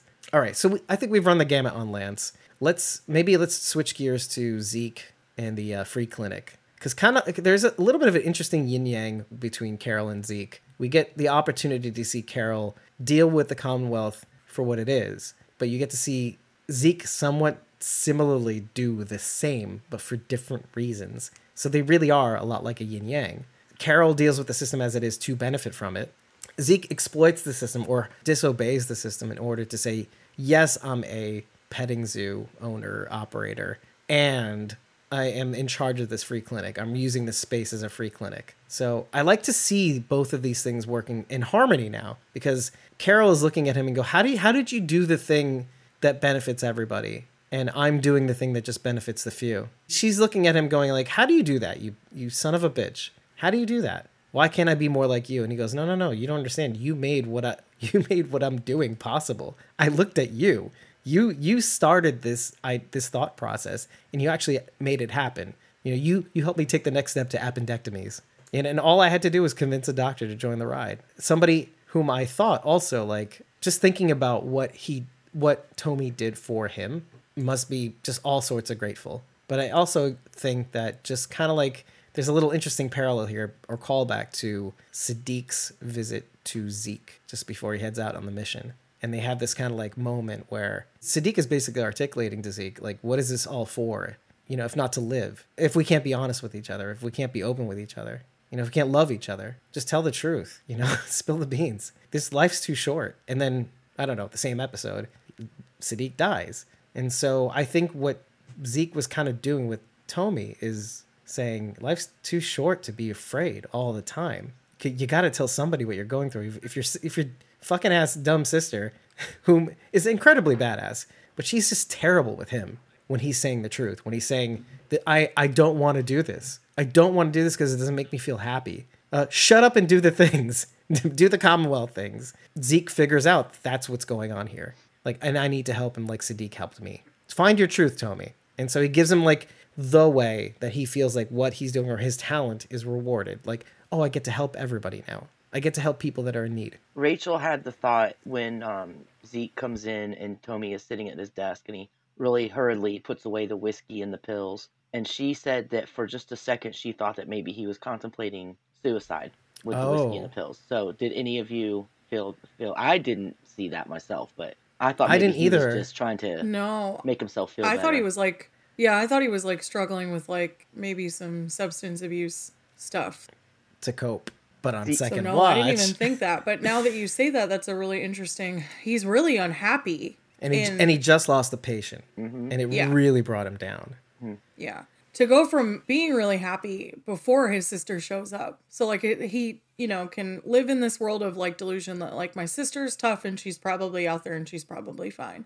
But I get to finally be who I want to be because That bitch ain't around. No, I'm kidding. because the apocalypse reset everything and so I get to be who I want to. To then lose that because your sister comes in and tells everyone what exactly it is that you are capable of doing and now you're just thrown back into that stressful lifestyle. And it's made worse by the fact that you can't help as many people as you want to help because there's a system in place that really, you know, kind of ruins that for you. I just, I can't imagine the level of depression you would feel to feel like you could finally be who you wanted to be and then have it all stripped away. It kind of is a reflection of what Maxine is saying to see the system for what it is, you know, and how it works, and to be so intimately aware with it. And and even in a system like this where everybody has to wait their turn and blah blah blah, and be able to afford the care to be provided, let's say, and I s- still lost a patient. That's the my breaking point. I can't. I can't handle it. Can't handle it. So you know what, Rachel, kudos. You know, there's a there's definitely a way out of seeing that, and I don't disagree with it 100. percent I don't think that's the case, but like I also think it's just enough to make you think that, and it's actually in the realm of possibility. Alcohol and pills, what a way to go. The other thing Rachel suggested with the pills was um he had just lost a patient and maybe that was the patient's medication. Like he had he had this medication ready Oh. And now the patient died so he idea. has it sitting there next to him. on on this topic, interestingly, when he was doing the surgery and like it went wrong, my flatmate like literally shouted out, "He's drunk," and I was like, um, I don't think so. what do you guys think about that? I think he was Oh. coming out of it. it was nighttime. I mean, I don't know. What do you think, Bridge? I don't know. The thought crossed my mind like, does he drink to keep his hands steady? Like John Dorie Senior? Substance abuse can be common in in high stress positions like that of surgeons, and so I don't know. It kind of crossed my mind a little bit. but I was like, I don't know, is that really what we're going for here, or is this just supposed to be like he's coming in clutch because everything didn't go the way it was supposed to? Well, they got sidetracked for how many hours, and that woman's waiting the whole time for an appendectomy. So did her appendix burst during that time period? Yeah, They got yeah. held up. and he probably just focused and, like you said, came in came in the clutch and just focused. There was something during the surgery, and I didn't want to talk about this at first, but like something that happened during that whole sequence. Oh yeah, I remember now. Actually, maybe maybe Jasmine could, our our resident doctor behind the scenes person ish person ish ish. Just saying no. But like he wasn't wearing a surgical mask like on TV. Is that a thing? Is is that still a thing? Or like because he was like breathing all over that that that uh, open cavity. He I like, mean, if you want to start, if you want to start nitpicking things that were medically wrong with that scene, I could be here for an hour. So like, but I could say that about any medical drama ever because there's always there's always issues and like incorrect things. So But he just kept I don't hawking- feel, I don't feel like it's necessary to like nitpick. He lost a junior mint in there. it's just like he had he was chewing gum and and that's actually what made the appendix burst. It just that was a big piece of gum that he pulled out of her. That's what it was. Like all the Walker kills and all the gross stuff that's happened on this show, and that was one of the ones that made me cringe the most. Like I, after I watched it the first time, when Rachel and I rewatched it this morning, I was like, "Tell me when this part's over." It was like the grossest thing, and I don't know why it affected me so bad. I'm the exact same way. I can't ah. watch House without grabbing somebody's hand. Oh, God, I was like, and ugh. there's nobody there to grab it. Hmm. Yeah, it's bad. It was a bad time for me. Anyway, I was I was just looking at the fact that they weren't actually ventilating him with oxygen. Like the person, the patient, like, there was no actual oxygen going into that person's system, and I was just like, "That's a good surgery. They'd be already dead by now." you know, I'm looking at the behind behind the scenes. This girl's like, this woman's like laughing. They're doing surgery on me. but like- whatever. But like, if you watch any TV show, like you watch them do CPR, and it's like the most pathetic thing you've ever seen. So So it's, not that bad. ev- every every show messes up medical stuff. I've just accepted it. and it's not even that. It was just like my it's it's the same gripe I had. This is the only gripe I had really at all. At all was like it's the same feeling I had about uh, the storm nine sixteen, which is like everybody's coats were unbuttoned and like they're flapping in the wind. Nobody has their hoods on or hats or anything. And you know, I explained why I know that why that is. It's the same reason why Daryl has his helmet off all the time until the last moment. It's like you want to see the pretty people's faces and bodies. First of all, that studio must be sweltering hot. Like as much AC as they're pumping into that room. so they had to open their jackets and like, oh, just oh, it's so cold out. Fucking zip up, idiot. so anyway, so um, but I'm acting like it's so yeah. Act like you've zipped up your coat, dumb face. So this is the same gripe I had, like similarly to the surgery. Is like, why is his face not covered like for surgery? Like everybody should have. Everybody should have like scrubs and stuff on and the thing and the all the coverings and maybe even a PPE or something. It wasn't even close to a sterile field, so like it probably didn't make much Yeah, difference. exactly. They're literally doing like, it in the but- back of a barn. But notice what the answer. The answer is always this. It's always oh, because I want to see Tomi's pretty face. Ah. And he he is a beautiful, objectively beautiful man. Like if it's a contest, look, and I'm gonna say this out loud. If this is a contest between like like him and and Michael James Shaw, what genetic soup produced such a perfect man? It's- it's- it's- I forget the actor's name, but he is just gorgeous. He's just Yeah. Okay, okay. Let me let me show you an example, and you go back to the tape. But when he's like, "I don't do well on the outside," his muscles are like, "I don't do well in confinement," uh, and like he's he's holding his head, and you can see his biceps and the veins popping out, and I'm like, I don't believe you. First It's of all, all that stirring he does in the bakery when he worked all those years in the bakery. It's it's because yeah, thousand tier cakes. He's like, I gotta yeah. hold these. Gotta get swole for the, holding these cakes. look at these cakes. Look at these cakes. Cakes over here, also over there. I'm holding them in my hands. One handed seven tier cake. Yeah, two two arms. Gun shows this way, ladies. and that was the reason. That's the only reason why I wanted to nitpick it because it's hilarious to see such a beautiful man in an unsterile environment. it's sterile because I'm here. My looks killed all the germs and bacterias. My plot my plot har- my plot armor will save this patient. That's the clip, Charity. Mark it. Mark it. Plot Plot armor. armor. We'll fix. I don't think he Wear has it plot all armor, the time. but but but man, is he man is he gorgeous. My shame has been littered across this entire episode. So obviously in the next episode we can see that Leah and um, Lance have made a deal like looks like it's about killing Maggie for whatever the terms are. What do you guys think the terms of the deal are? Like what does Leah gain from this? I don't know because I was like, what could Leah possibly want from Lance? I have I have no idea. Uh, well, I feel like the task would be reward enough because she's like, you'll provide me with guns and weapons to kill this bitch that I really want to kill. Great. like I feel like for her that's enough. She's like, excellent. That's exactly what I was gonna do anyway. Thank you for just giving me guns and ammo to do that. I don't know if he would have done the like, you can have a special place in the Commonwealth with me. You can be my second in charge or whatever. I have no you idea. could be my mercer mm-hmm. yeah.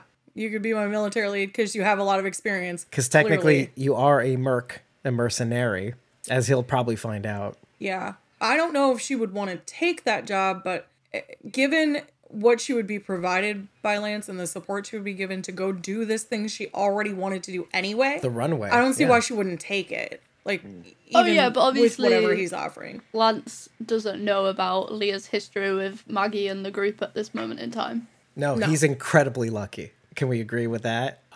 Are- Are you kidding me? The perfect person to take Yeah, something mean- on like Well, that? She, I mean- he she he should have got he should have got shot on the spot.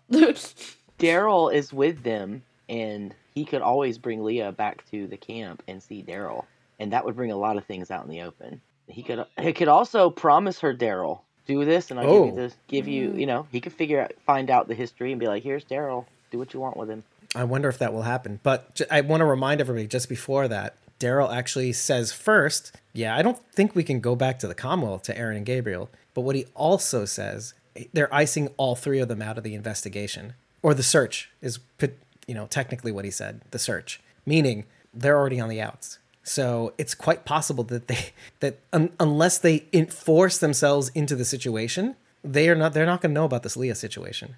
And if their intention is to not go back with them, they're going to escape. They're definitely not going to know about this Leah situation, which is terrible for Maggie, eh, at least at first, unless Lance doesn't allow them to leave the situation and holds them in confinement of some some reason or another. And it's quite possible they're on a collision course. So, and that's easy to miss because I did miss it on the first watch. I want to also remind everybody something else, which is shows how perfect Lance and Leah's arrangement is.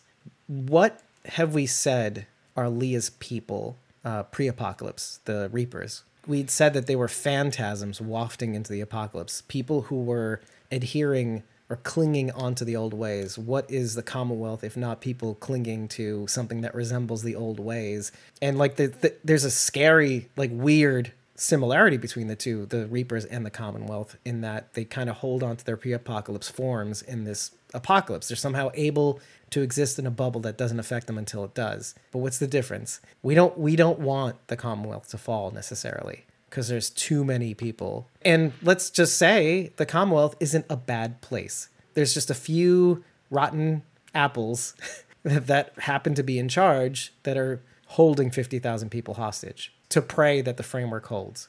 But the Reapers, there's just every member was holding on to a framework that, yes, kept them safe. The, the few handfuls of them that there were. But let's just dial it back, Dave, for a second, because what of Leah is not pre apocalypse, more pre apocalypse than her, just like Toby Carlson falling back into old tracks? What does Leah have left? Nothing. Does she has she does she have she doesn't even have dog? No, don't but he's still think, out there. right? Yeah, where is dog? Oh no, he's in No, the I apartment complex with Judith and Daryl. Yes, that's right. That's right. Okay, solved. Okay, but she has nothing left. Yes, she has revenge, but what's more is now she's being bankrolled for that revenge, just like her pre-apocalypse job-ish thing. You know, she left the war. There was nothing there for her. She couldn't live a normal life. And you know, being a vet, you're not making a ton of money for all the pain and anguish and, and service that you've put in. You come in one way, come out the other way, and then what do you have to show for it? Not much money. So she became a mercenary and got to be in the action, as it were, where she felt human. But what is that if not Lance's offer? You can get what you want, be who you want, have that maybe even be like Pope, have that God connection, that main line to God. You know, do it, do it that way, and then like now you're being bankrolled to do your revenge thing. Like, what better arrangement is that? And if she be- gets to become like General Shaw, all the better. The dark version of Mercer, and that fucking crazy. And they and the people would still look up to her because she's you know she's a, she's a she's a good looking lady, and, you know, and she probably follows orders. And who doesn't like a badass bitch? I mean, right, Sharon? You'd follow General Shaw, right? If there's one thing that will stop Leah when it comes to Maggie, it's Hershel. Because remember, Oh, Leah lost her son. Okay. So there's always the chance that she's going to go after Maggie and she's going to see Hershel and be like, wait a minute. Just like she couldn't kill the woman, you know, with the dad and the son, she couldn't fuck it. She couldn't bring herself to kill that woman. But wait, what if it doesn't turn out that way? What if Leah decides that's what got me here in the first place? Me holding back because of the Walking Dead formula, because my time with Daryl, because the, I could have been the me that I was meant to be. Daryl took that away from me. Let's say she'll blame Daryl because she's neurotic. It's everybody else's fault. Like, what if she decides not to and Hershel dies by her hand? Maybe, maybe that's her her for her form of revenge. She takes her blood family away from her, and then we get Isle of the Dead. They could give her, and this isn't directly related, but um, they could give Leah Lilly Caul's comic book story. In the TV show, she's the person that the governor, Philip, then Brian, stays with in that apartment complex. Her dad is dying, he's on oxygen. That's Lilly Caul in the show. Now, in the comic book, Lily is in Woodbury, believes in the governor, wants wants him to be successful, starts to kind of think this guy might be a little crazy, goes into the war at the prison and is told to shoot, and he shoot she shoots Lori Grimes, who has just given birth, and she's holding baby Judith. And, And Lily, Judith dies. Yes, and you find out in in the novel Companions that Lily had just had a miscarriage, and so this like broke her seeing that baby that she had just killed. So it happens, but it happens back. It mm-hmm. ricochets back to her. Yes, so I'm I'm wondering, and this has been theorized, what if someone gets Lilly Caul's story with Annie, and I hmm. wonder if that person could potentially be Leah. You know what else? What if Leah is the cause or is the big bad for Isle of the Dead? What if Leah lives past this moment? Oh, I'm down And for that- that. and that's I'm totally huh? down for that. That would be really interesting. Yeah, That'd be totally really down. interesting. Let's move on. Just let that marinate. Let's let that marinate, right? Let's let the audience think about that for a minute. Because if this answers some of the fucking horrible things we keep thinking about, I don't know. Some people don't give a shit about Annie, and I, I don't blame you. She just hopped on. Whatever. How do you Oh, care about somebody who shirt for just sure? But like, how do we? How do you combat or how do you untangle somebody? First of all, somebody that we just met that Negan just married, and then also the fact that Hershel's not in the promos, and it was like, okay, well, here's your answer. It's not great, but hey, at least we get to see more Leah Shaw. Oh no, and Hershel's not there, right? Yeah, oh shit. Yeah, you don't like it, but also there's a part of like, I'm here to see it, maybe, and because that would be the only thing that would get them to get Negan and Maggie to team up. This one person, one person killed both my wife and unborn child and uh hershel. And they would be like you know what? I'm, I'm gonna help you g take down leah shaw. And then leah shaw comes to manhattan where there's robots and aliens. I don't know whatever. Whatever. Whatever. What? What? Is this? listen the walking dead could could jump the shark at any time people. Some people have arguably arguably said they have but whatever. It's not arguable. Anyway think about it. Okay what, what else do we got? I don't know that we have anything left to say uh, oh oh oh we do we do. There's just the stupidest of things. It's the stupidest of things. But c- come on norman daryl norman daryl. You're he's wearing you're gonna go back to the tape and i'm gonna show it on the screen. He's wearing like a child's version of commonwealth armor. Do you know how i know that? If you look at the top right and left where the shoulder kind of the, so there's the front plate right? And his where, where the shoulder cutout is is tiny right? They needed to make it small because the, the regular soldiers yeah there's like, like a noticeable cutaway. There's like an almost round corner that cuts in for the shoulders. Normal soldier. His is like tiny. His crotch guard non-existent. But it's there. It's like it for a tiny person. It's for a tiny tiny human. And it's hilarious when you see it. It's like you can't unring a bell. Furthermore his armor is like shifted down so you see mostly black shirt up top. Mm-hmm. It's it's ridiculous. It's the funniest fucking thing to watch on television because once you see it you can't unsee it it look like king it looks like kingdom armor looks like kingdom armor it's not even funny i mean it is funny it's hilarious but like you i'm walking around i'm daryl dixon i'm a dumb fucking son of a bitch i like how bridget's like he's making fun of my guy like I'm I'm literally just I'm like waiting for her to crack. And you know what I'm thinking in the back of my head? I'm like, Norman Reedus is like, I'm not wearing that. I'm not wearing that. I run the show. I'm fucking Nor- I'm Norman fucking Reedus. I'm not wearing that shit. I'm not wearing a crotch guard. Are you fucking kidding me? All right, we'll give you we'll give you a child soldier's outfit. All right, whatever. As long as I cover my big dick. Sorry, just spit everywhere. This took a real turn. what? what is happening? Play the tape. Play the tape, David. so did anybody notice that too? Like, because every fucking soldier has like this crotch. This the the front plate goes all the way down to the dick. He did have that in like the first episode that we see him in it. Cause it I thought it looked weird, like it was like it hung too low on his body or something. Yeah, but then you Um. notice it's like for a, a tiny person. It's for the little little person. He's a little guy. Most actors and actresses are. They're Fucking pretty- prima They're all pretty tiny. Except it, it clearly it was too small on him. Clearly, clearly for a reason. He didn't want that crotch guard at all.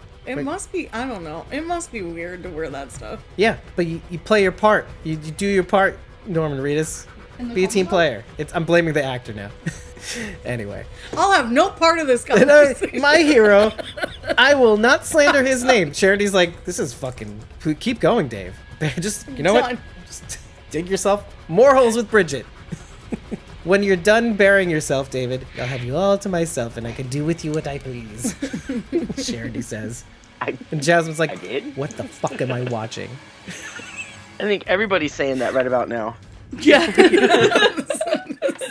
And if you like what you heard, head over to ratethispodcast.com slash squawking dead until we figure out a better service that we can use to help you rate these podcasts. Rate this podcast in the preferred podcast platform that you choose, but you can also use ratethispodcast.com slash squawking dead. Five stars and eggplant in whatever platform you choose to rate us in is all we need to know that you love us. But use it as a sounding board to tell us what you liked, what you didn't like. Tell us the weather in your state or city or country or village. Just tell us after every episode.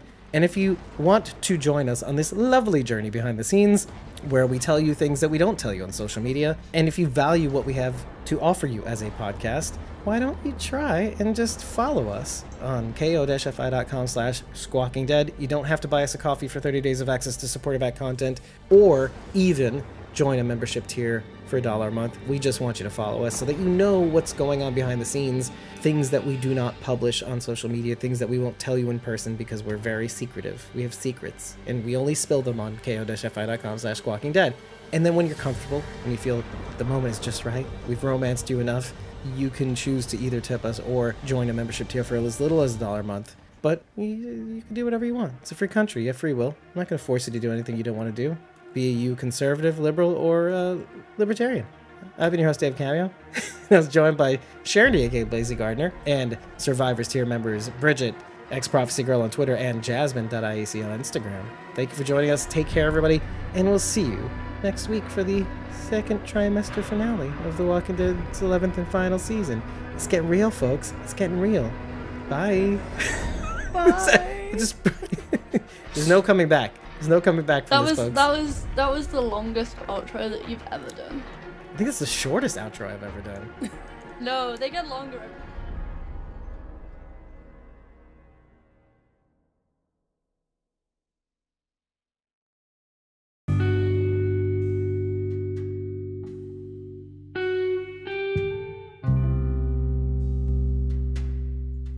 Thank you so much for making it to the end of this episode.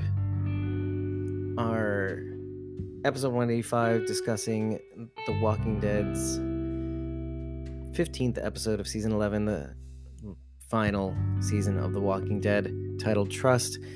Uh, we were joined by Sharon D, Blazy Gardner, and Survivors tier members Bridget, ex Prophecy Girl on Twitter, and Jasmine.iac on Instagram.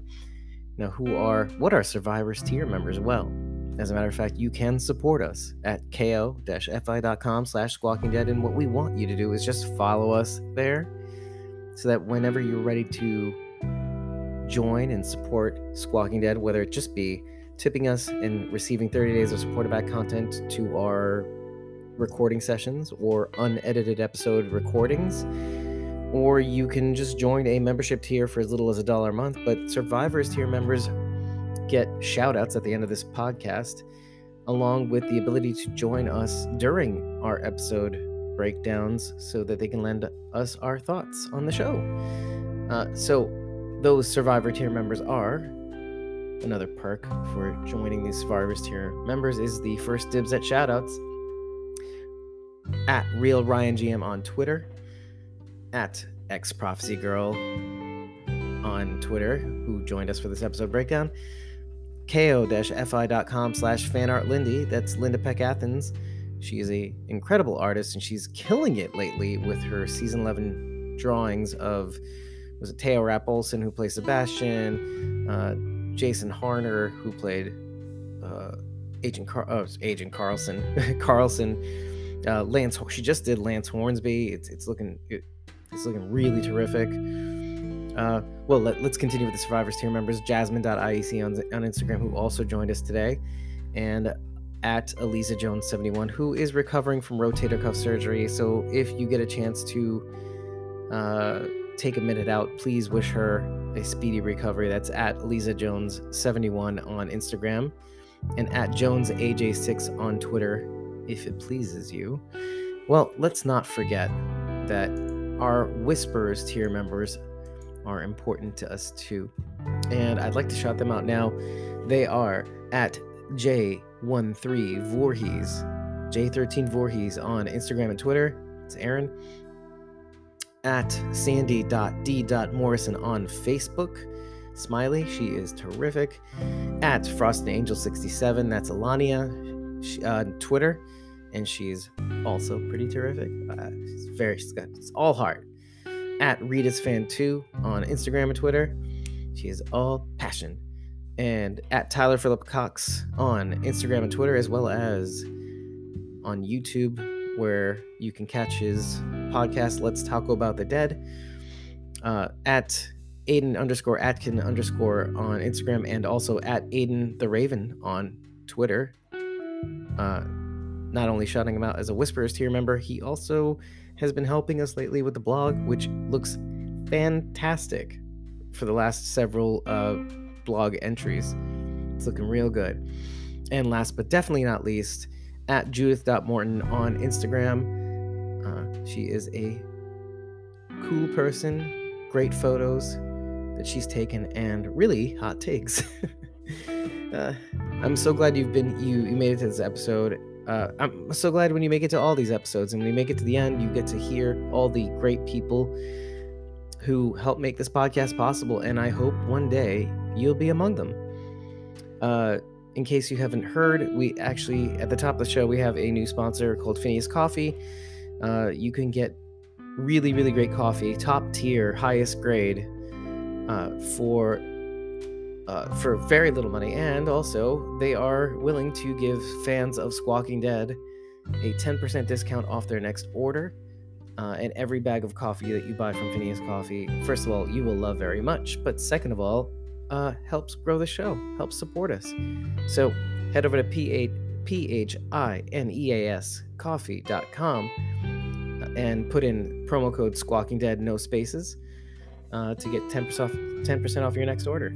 I'm looking forward to getting your support. Either here at ko-fi.com slash squawking dead rating us at ratethispodcast.com slash squawking dead or you can head over to our merch store. If you head to squawkingdead.com click the top left of the main menu and choose merch.